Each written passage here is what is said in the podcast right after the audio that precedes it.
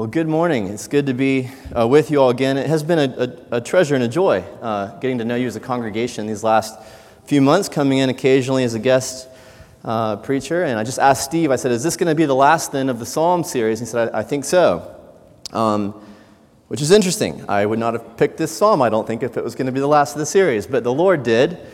And uh, we shall we shall dive in accordingly.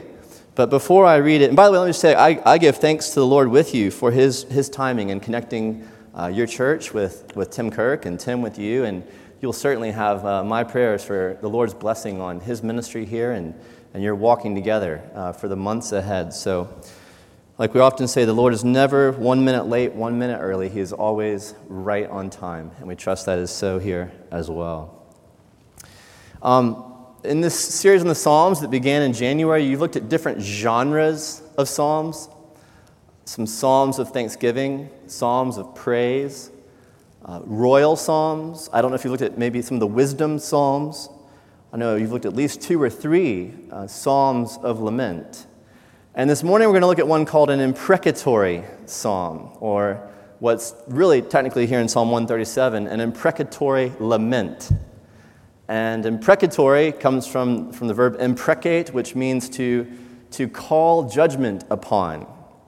It's the opposite of a benediction, which is a, a good word upon someone. It's a, it's a malediction. It's, it's, it's calling a, a curse or a judgment upon uh, an enemy, a foe, or, or something in opposition.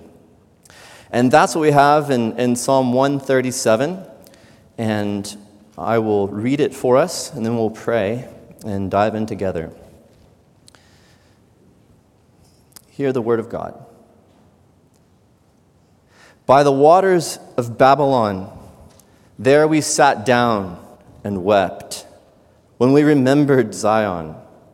On the willows there we hung up our lyres, for there our captors required of us songs, and our tormentors mirth, saying, "Sing us one of the songs of Zion." How shall we sing the Lord's song in a foreign land? If I forget you, O Jerusalem, let my right hand forget its skill. Let my tongue stick to the roof of my mouth if I do not remember you, if I do not set Jerusalem above my highest joy.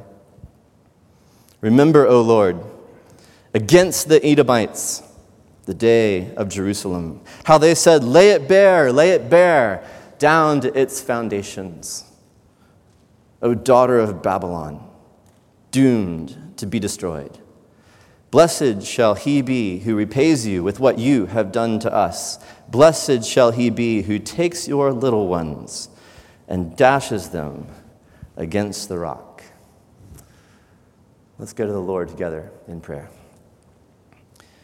Our gracious God and Father, we ask, or I ask, for your help to take this passage of your holy word and to draw out its meaning in connection with all of your word, with the whole counsel of God. And we pray that all of us would bring to this passage of Scripture our whole minds and our whole hearts, our whole selves, that we might be transformed by it more into the image of Christ. And we pray this in Jesus' name. Amen. I told a couple of friends I was preaching this morning on Psalm one thirty-seven, and they said, "They assigned you that one?" I said, "No, actually, I picked it." Um, I've had a couple of people, including a couple of members of Clemson, say, "Are you sure this is a good idea?" Um, and I've wondered that myself this week a few times as well. Uh, Psalm one thirty-seven is, is one of those passages of Scripture that we'd rather kind of keep up in the attic and not let it downstairs in the living room where it might mingle with the guests, uh, much less put it on the front porch uh, where passers-by might see it and hear it and come ask us, "What is this all about?" And we find ourselves in a difficult place of explaining. But here's my response to that.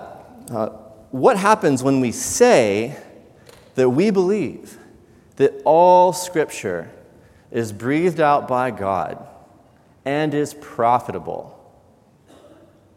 for teaching and reproof and correction and training in righteousness, that the man of God may be complete, equipped for every good work? And then at the same time, there are certain passages of the Bible that we hope to kind of just keep locked up in the attic and not let others give too much attention to them. I think two things happen, among other things. One is that our, our children pick up on this. And they quietly wonder if we really believe what we say we believe about the Bible. But secondly, it means that we, we insulate our own hearts and our minds from portions of God's Word that God has revealed to, to make their impress on us, to be used for conforming us to the image of Christ. And to the extent that there are passages of God's Word that we want to we want to keep away, uh, we keep ourselves in a state of, of incompleteness or malformity or just being misshapen, less than God intends us to be. So let's bring Psalm one thirty-seven down from the attic this morning and, and let it let it speak to us. Let's try to look at it in light of all of God's Word. We won't be able to look at everything, but some of God's Word. And let's open our hearts to its impress to see what it would what it would call us to this morning. And I have kind of two points, which are two calls from this psalm, and then we'll have something of an extended conclusion this morning. The first is the call to seek first the kingdom of God, as the psalmist does. And the second is the call to expect what God promises, as the psalmist does. So let's begin with the first, to seek the call to seek first the kingdom of God, as the psalmist does. Now, at this time in the psalmist's life, the kingdom of God, which at this time is an earthly kingdom, a national kingdom with a capital city in Jerusalem and an earthly physical temple, appears lost, over, conquered. It's sometime in the years after five eighty-six B C, the Babylonians under King Nebuchadnezzar have marched on Jerusalem after they had first kidnapped uh, several thousand of the cream of the crop of the Jewish people, including Daniel and his friends, and brought them to Babylon in the years before to begin a program of re-education and to begin assimilating them into Babylonian culture. At least that was their hope. And in five eighty-six, the, the siege Uh, breaks through the walls of Jerusalem, and they, they, they utterly destroy it. Blood, we have from the records, is flowing down the streets. The, the sacred walls of Jerusalem are pulled down. The temple is defiled. It's, it's uh, the images of the Babylonian worship are brought into the temple area, and God's holy temple is defiled by these, by these foreigners, and they burn the temple, and they pull down its walls. And this psalmist finds himself what was probably a roughly nine hundred mile journey uh, as a captive, being taken from Babylon, taken from Jerusalem and brought along the riverways to Babylon. And he's, he's a captive. He's in exile. And the kingdom, before any person's eyes, and in their measure, is, is lost. The Philistines, who'd been around since the time of Genesis twenty-one, at least, if not before that, they get they get caught up in the same Babylonian army, and as I've mentioned before, the Philistines never reappear. That's the end of them in the Babylonian exile. That's the normal thing. And so here is a Jewish man, one of these captives. Everything he held sacred, everything that mattered to him, everything that spoke of home has been destroyed by these people. They have him in captivity, and they say, um, we like your songs. They have a nice sound to them. Would you strike up the band and sing us one? Can you imagine how hard that would be to do? Um, imagine if Gamecock fans gathered in Columbia and came up twenty-six and then down eighty-five and marched on Clemson. And they set fire to Memorial Stadium, and they pulled down the whole thing. They killed your coaching staff. They kidnapped your players and your band and some of your best boosters and brought them back to Columbia, where they were confined. And one day they say to them, you know that C L E M S O N thing? It's kind of entertaining. Would you sing it for us? Now, you think that sounds extreme, but if anything, it's not extreme enough, because this, this Jewish man's actual homeland and history and kingdom and religion has been sacked by these Babylonians. And now they say, sing us one of your songs. And in his heartache, the psalmist composes, I don't know if he sang it here and there, but, but in his response to this request, he sings this psalm. And it has this line, how shall I sing the Lord's song in a foreign land? Uh, Laurie and I were texting earlier this week about you know, picking hymns and that kind of thing and sermon title, and, and she said, you know, I've been I've been thinking that we ourselves are aliens and strangers in this present life, and it can feel hard to sing hymns of praise to God when you realize that you're a stranger and an alien. And it's true. It, it's, it's, it's hard to sing songs of victory about Christ when all around you it seems like Christianity is losing, or it feels like your life is hard-pressed. And so the psalmist is something of a model for us. He holds fast to his love for the kingdom. He says, if I forget you, O Jerusalem, the capital city, the symbol of the temple and of the Davidic promises and the dynasty of the kingdom. If I forget you, O Jerusalem, let my right hand forget its skill. Let my mouth stick to the roof of my mouth. If I do not remember you, if I do not set Jerusalem above my highest joy. That's a really curious thing about this psalm. It's an imprecatory psalm. It calls down judgment, and it actually has, notice, two imprecations. And the first one is right here in verses five and six. And it's the psalmist praying a, a self-imprecation. If I forget you, O Jerusalem, if I do not set Jerusalem, the kingdom of God, above my highest joy, may I be disabled. See, I'd rather be disabled and from that be reminded to set my heart on the kingdom of God above all else with this short life that I have than be able-bodied and set something else above it.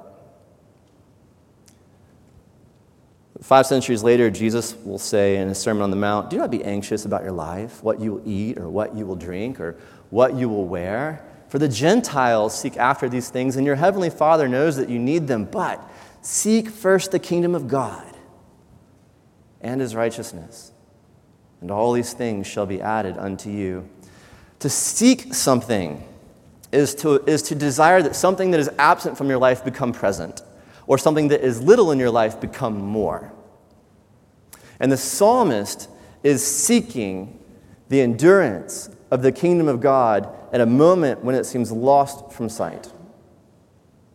And he's seeking that his heart would not be swayed by the Babylonian attempts to intimidate and to re-educate and to tell them, we are the super dogs on the block now.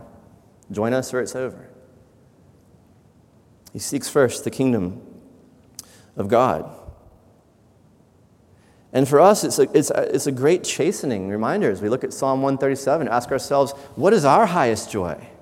What do we seek most in our life? Jesus says, seek first the kingdom of God. What, what do we tend to put first over the kingdom of God? What is it that we set our hearts and our affections on even more than that? You know, as a parent, it's really hard not to seek first the well-being of your children, not for them to be your greatest priority. And Jesus says it's a good thing. We should love them. No one elevated children more than Jesus, but he says, you've got to love me and love my kingdom more. More than your family, more than your nation, more than your portfolio, more than your reputation, more than your ambition, more than your studies, more than anything else.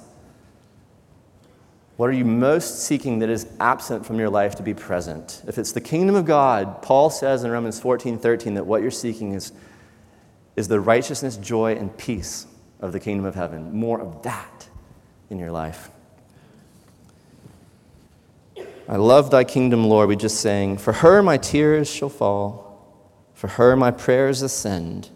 For her my cares and toils be given till toils and cares shall end. Our psalmist models that in his call to seek first the kingdom of God as he does. And then second, we then come to verses uh, seven, eight, and nine, where we see the call to pray the promises of God as the psalmist does.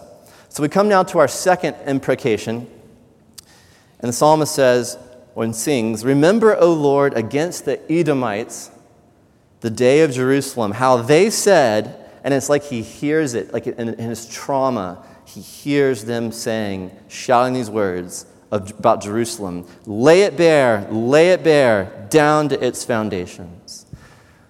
Now, the day of Jerusalem refers to that day when the Babylonian armies broke through the walls, and whatever remnant of Jews were left in and around Jerusalem, they were either slaughtered or they scattered.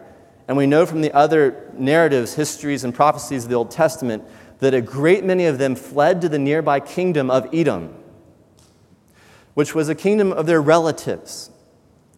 The Edomites were the descendants of Esau, the, the brother of Jacob. So they flee everything behind. They're running with memories flashing in their minds of what they just saw the sword doing to neighbors and to relatives. They've got nothing but the shirt on their back, and they run to Edom hoping that they might be received. They're naked, that they'd be received and be clothed. They're hungry, they're going to be received and be fed. They're imperiled, that they would be received and protected. And instead, the Edomites sold them out.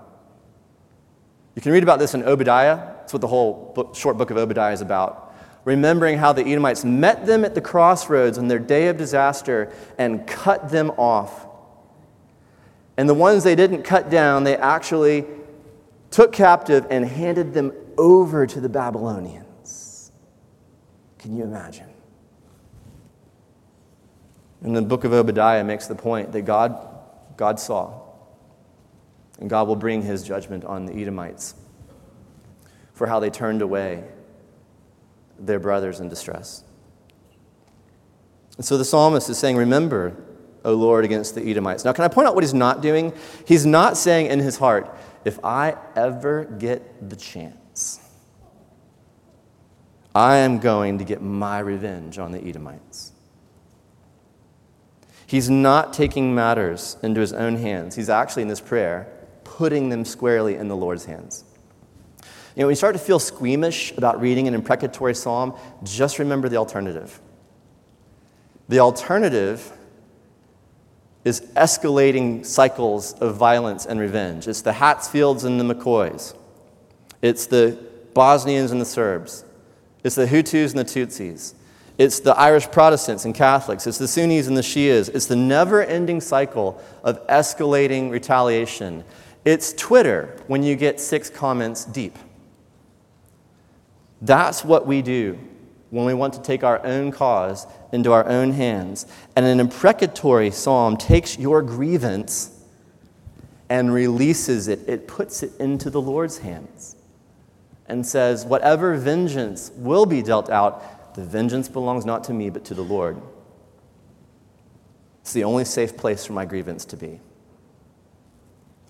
Now in verses eight to nine, the psalmist continues, O daughter of Babylon, doomed to be destroyed. Edom has made herself by her actions one of them. She's a daughter of Babylon. And what is the future of Babylon? Well, the psalmist says, you're doomed to be destroyed. Now, was that a wish projection? Is he, is he, is he trying to convince the Lord that this would be a good thing to do? It's what he wants? Or is it something that the psalmist actually knows is going to happen? Turn with me to Isaiah thirteen. And we could also go to Jeremiah fifty-one, but we only have time this morning to look at Isaiah thirteen. And here we find a prophecy that Isaiah made about one hundred to one hundred fifty years before this day. And it's a prophecy about Babylon, and it's remarkable for a few reasons. One, in Isaiah's day, the big, the big dog on the block wasn't Babylon, it was Assyria. So Isaiah has a lot to say about what's going to happen to Assyria.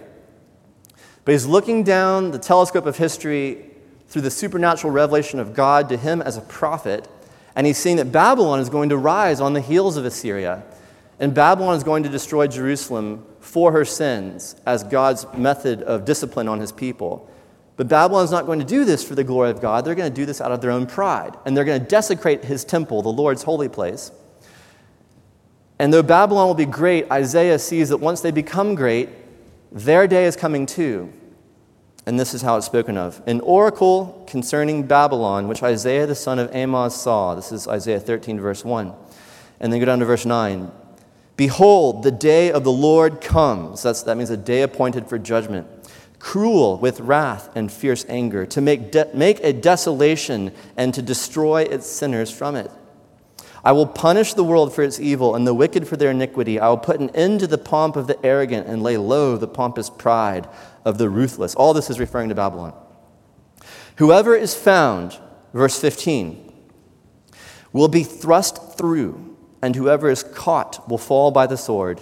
Their infants will be dashed in pieces before their eyes. Their houses will be plundered and their wives ravished. What is pictured here is a horrible day of judgment on Babylon that is actually a perfect parallel of exactly what Judah, Jerusalem, experienced at the hands of the Babylonians. As they have done, it's about to be done, it will be done to them. But the main point, especially in verse fifteen, about their infants will be dashed in pieces before their eyes, it's not saying the goal will be to inflict emotional pain on you, although that certainly will be, would be experienced. The goal is to emphasize from a standpoint of kingdom strategies that your future will be cut off. That there will come a day of judgment on Babylon, on the other end of which there are no little boys to become soldiers and statesmen, and no little girls to become mothers. Your, your, your, your, your, your lease on this planet will be completely over as an empire. That's what's really being emphasized here. And how will this come about? Verse sixteen is amazing. How are they going to be judged, and how are they going to be destroyed? At whose hands? Not at the hands of the Jews. Behold, I am stirring up the Medes against them. Now this is this is interesting because at the Medes at this time in Isaiah's day were like a nothing kind of kingdom. They were very small, very marginalized. So to imagine that Babylon's going to become great and mighty, but they're going to fall at the hand of the Medes, this is incredible uh, prophetic revelation.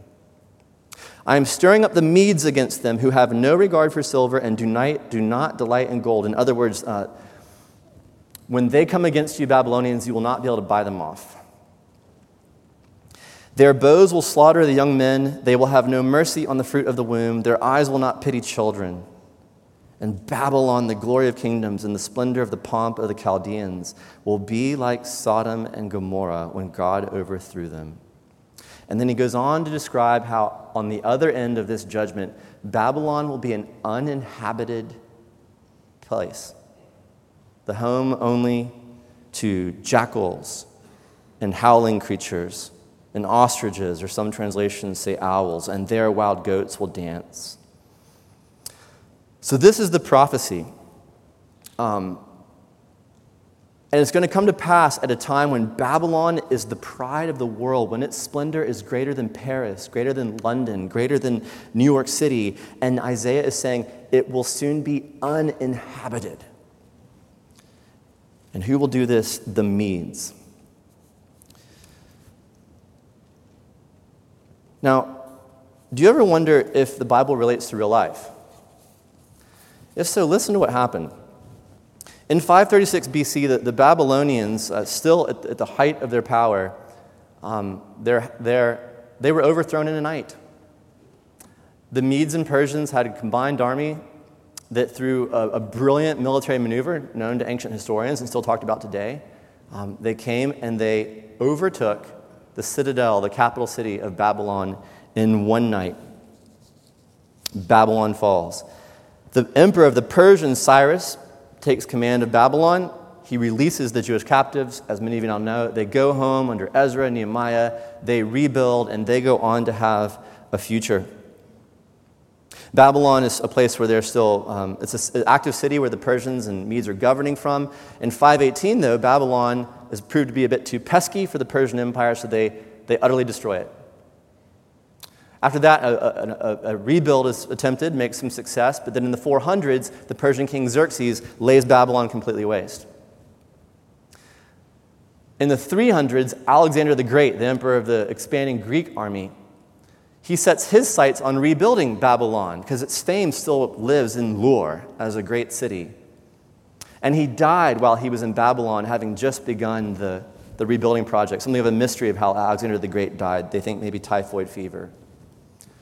So the rebuilding stopped, and it was never even close to completion.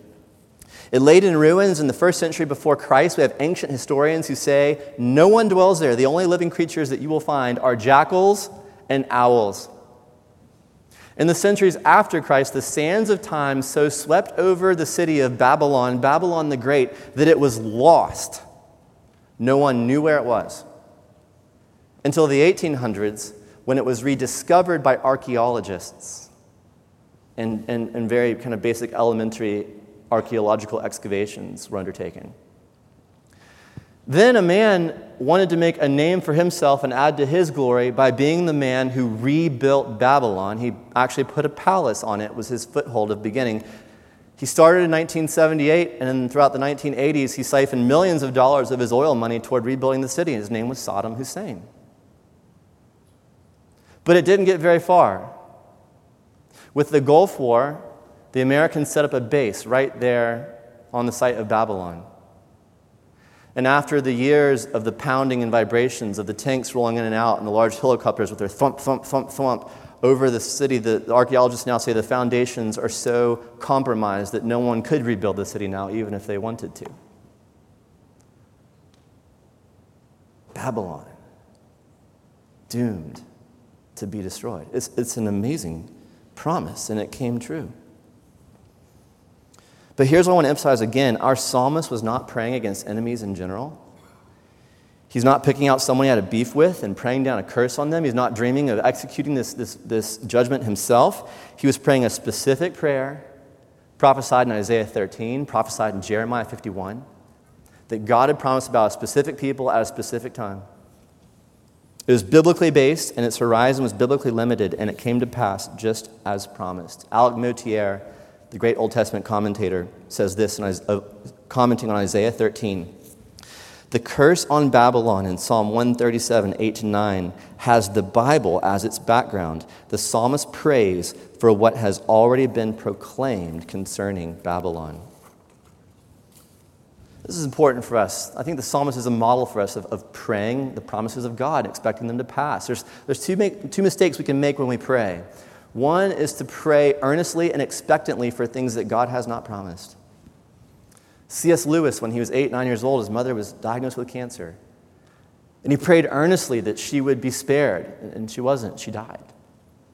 And it was one of the things that may have contributed to the, the kind of hardening of Lewis's heart toward Christianity and eventually becoming a, a full-fledged atheist before then that wonderful ride in a motorcycle sidecar where he became a Christian and one of the greatest Christian defenders of the faith in the twentieth century. But we can make the mistake of expecting God to do something that he has not promised to do in his word. If we pray things he has not promised in his word, we need to pray very humbly and very soberly and acknowledge his right to do as he will. But the second mistake we can make is not to expect God to do the things he has promised.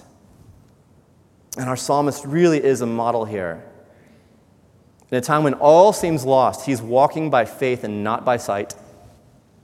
And he's looking at the specific promises in the Word of God and praying them, and they came to pass. Very simply, Jesus has promised that he will build his church and the gates of Hades will not overcome it. Clemson Presbyterian, that's one of dozens and dozens of prayers in the Bible that you can be praying for the church of Jesus Christ and for yourselves. His promise to be building his church, just as was experienced today through a baptism and new members. Let us pray expectantly the promises of God as the psalmist does. So let us love the kingdom of God as the psalmist does and pray the promises of God as the psalmist does. And I think we can take that, among other things, from this psalm, this most uncomfortable psalm, that when we peel back the layers has some of the deepest comforting truths for believers in it. Now, how to land the plane here.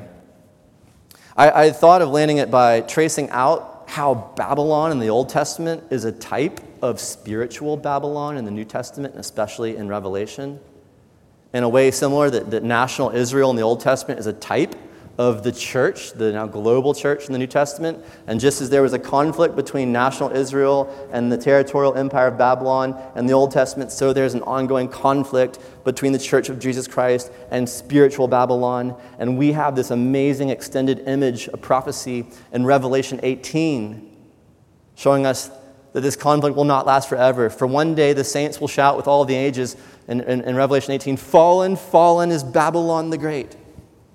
And we could have talked about how this doesn't mean that you're calling down judgment on any particular persons at all, but rather it's a prayer of, of calling forth the promised judgment on the system and the ways of Babylon while we call for the deliverance and conversion of Babylonians that, that they might become like us, ex-Babylonians who have found life and safety and shelter in Christ. We, we could have gone that way. But, but let me kind of hopefully land at the same airport, but maybe on a different runway uh, this way. By looking at something that's so right in front of us that it would be really easy to miss.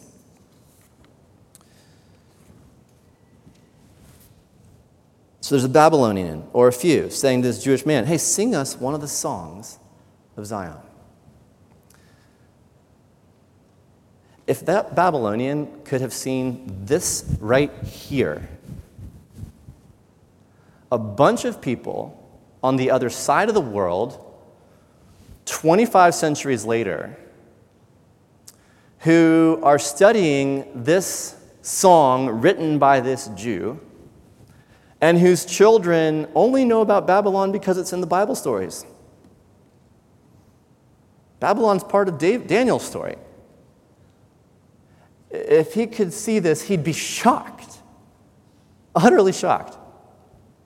He'd be shocked to know that his city is no more, as shocked as we would be if you were to hear that one day Paris or London or New York City is going to be so covered by the sands of time that the inhabitants of the world were not, well, they'll know those cities were great one day but in the past, but they, they don't even know where they are anymore. As shocked as we would be by that, he would be that shocked to know the history of, of what would take, what did take place with Babylon. He'd be shocked to know that this Jewish man and his people were sent back home and rebuilt and have outlived, outlasted the Babylonians. And he'd also wonder, what's going on here? Because these people gathered here this morning at Clemson, they're not descendants of the Jews. At least most of them aren't. I'm not. What is going on here? And the explanation would be, well, you see, there was this ancient promise that was made to the forefather of the Jews, Abraham, where God said, Abraham, come out of the land of Ur, and I'm going to take you to a land that I will show you. I'm going to give you a land, and I'm going to give you a descendants. And those who bless you, I will bless, and those who dishonor you, I will curse. That also plays into Psalm one thirty-seven. And, and from your seed will come one who will be a blessing to all the families of the earth. Every tribe, nation, and tongue, as we later say it in the scriptures. And that, that Babylonian would be shocked to understand that a descendant of the people who were captive in Babylon, who was himself also a son of David and then down the line a son of Mary, is the one that people who aren't Jews are now hailing as the great King of Kings and saying he has the final judgment of all of humanity. And there is grace and salvation found in his name. So that the church today globally, there's two point three eight billion people in the world who, who self-identify as Christians. And most of them do not look like Jesus Christ, nor do most of them look like us. If you were to say, uh, someone said, pick a pick a random Christian, define their, their demographic, and if you get it right, I'll give you ten dollars. And if you wanted the ten dollars, your odds would be best if you said, okay, I will pick a poor West African woman. That's the church today. And that's what came of God's sovereign work of, of preparing his people and protecting them through the ages. And down the line, ultimately to what end? To bring forth a Messiah who would be a blessing to all the families of the earth. That Babylonian would be shocked to hear that. I don't know what he would say. But the more important question is, what do you say? The question Jesus put to Peter has gone out to almost every nation in the world now. Who do you say that I am? And let me just end on this personal note. It's great to come down here and, and, and to be with you this morning and to spend these hours preparing preparing a message and, and to have this role, this calling in this in this hour. But at just a deeper level, I'm just a human being of flesh and blood with a few years to live, and then I'm going to die, and I'm trying to figure out what life is all about. And I just want to say personally, I believe this. I believe that Jesus is the Christ. I believe, honestly, with every fiber of my being, that the whole Old Testament was pointing to and waiting for him. And I believe that he's come, that he was born of Mary.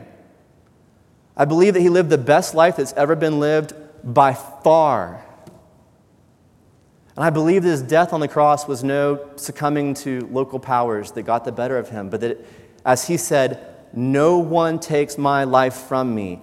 I have laid it down and I will raise it up. I believe that he died on the cross for my sins. And that's why I have I hope to go to Jerusalem one day, but I've never made a pilgrimage. And if I do go, it won't be a pilgrimage. It won't be to offer sacrifices. It won't be to find a priest. It won't be to do anything that I hope to offer to the Lord on behalf of my sins. No, I, I'm banking my eternal destiny on the promise in this Bible that I can say to God, when you look at me, remember him. I believe that Jesus was given for me, died for me, lives for me. And when I stand before God, I'm going to bank my eternal destiny on that. And I have found peace and joy and hope and endless forgiveness. So I can fall down again and find that his love and grace are right there and fresh. His mercies are new every morning. And this life is still hard, and I still mess up all the time, but it is a wonderful thing to be a Christian. And I simply want to say to you this morning, who do you say that he is? You know, the Bible kind of presents it as a, a lot of us are standing on the outside of Christ, and there's a threshold. And by faith, what we do is we go from being outside of Christ to stepping into Christ. And when we step into Christ, we're, it's like stepping into the temple in the Old Testament. You're surrounded by the beautiful perfection of God. You're surrounded by forgiveness and his blood shed for you and his Holy Spirit indwelling you. And the sense of the Father's love for you and a whole people from every tribe, nation, and tongue who call you their brother, their sister. This is, this is what it is to step into Christ. And so if there are any of you here today who've been standing outside the threshold, thinking about these things, investigating these things, wondering what you have to give up to step in. I just want to, I just want to say as a, as a man to other people, come into Christ. He's actually calling you to come into Christ. And if you come into Christ, you'll be safe on that day of judgment. You'll be pardoned for every sin. You'll be owned as a child of God. And you'll have a place in his eternal kingdom. And in this life, you will know something truly of righteousness and peace and joy in the Holy Spirit. So if you stood on the outside of Christ today, you don't need to go to Jerusalem. You don't need to find a priest. You don't need to build a spiritual resume of good things you've done, good causes you've given to, given your time to. You can trust the promise of God that if you trust in Jesus Christ and call on his name, my friend, you will be saved. Let us pray. Gracious God, we thank you for such rich promises that be made to such poor and undeserving people as us. And we thank you for bringing your people Israel through such a marvelous, supernatural governing of their history to bring forth a Savior for the world. For those who are physical descendants of Abraham and who trust in Jesus, and for those who are ex-Babylonians like the rest of us, ex-Gentiles trusting in Jesus. And Lord, if there's anyone here who's needing to seek first again the kingdom of God, would you help them to see and to love the kingdom of God more than any other good thing? And if there's anyone here who's been thinking about these things but standing outside the door, would they hear your call to step in to the fullness that they could have in Christ? We pray this in Jesus' name. Amen.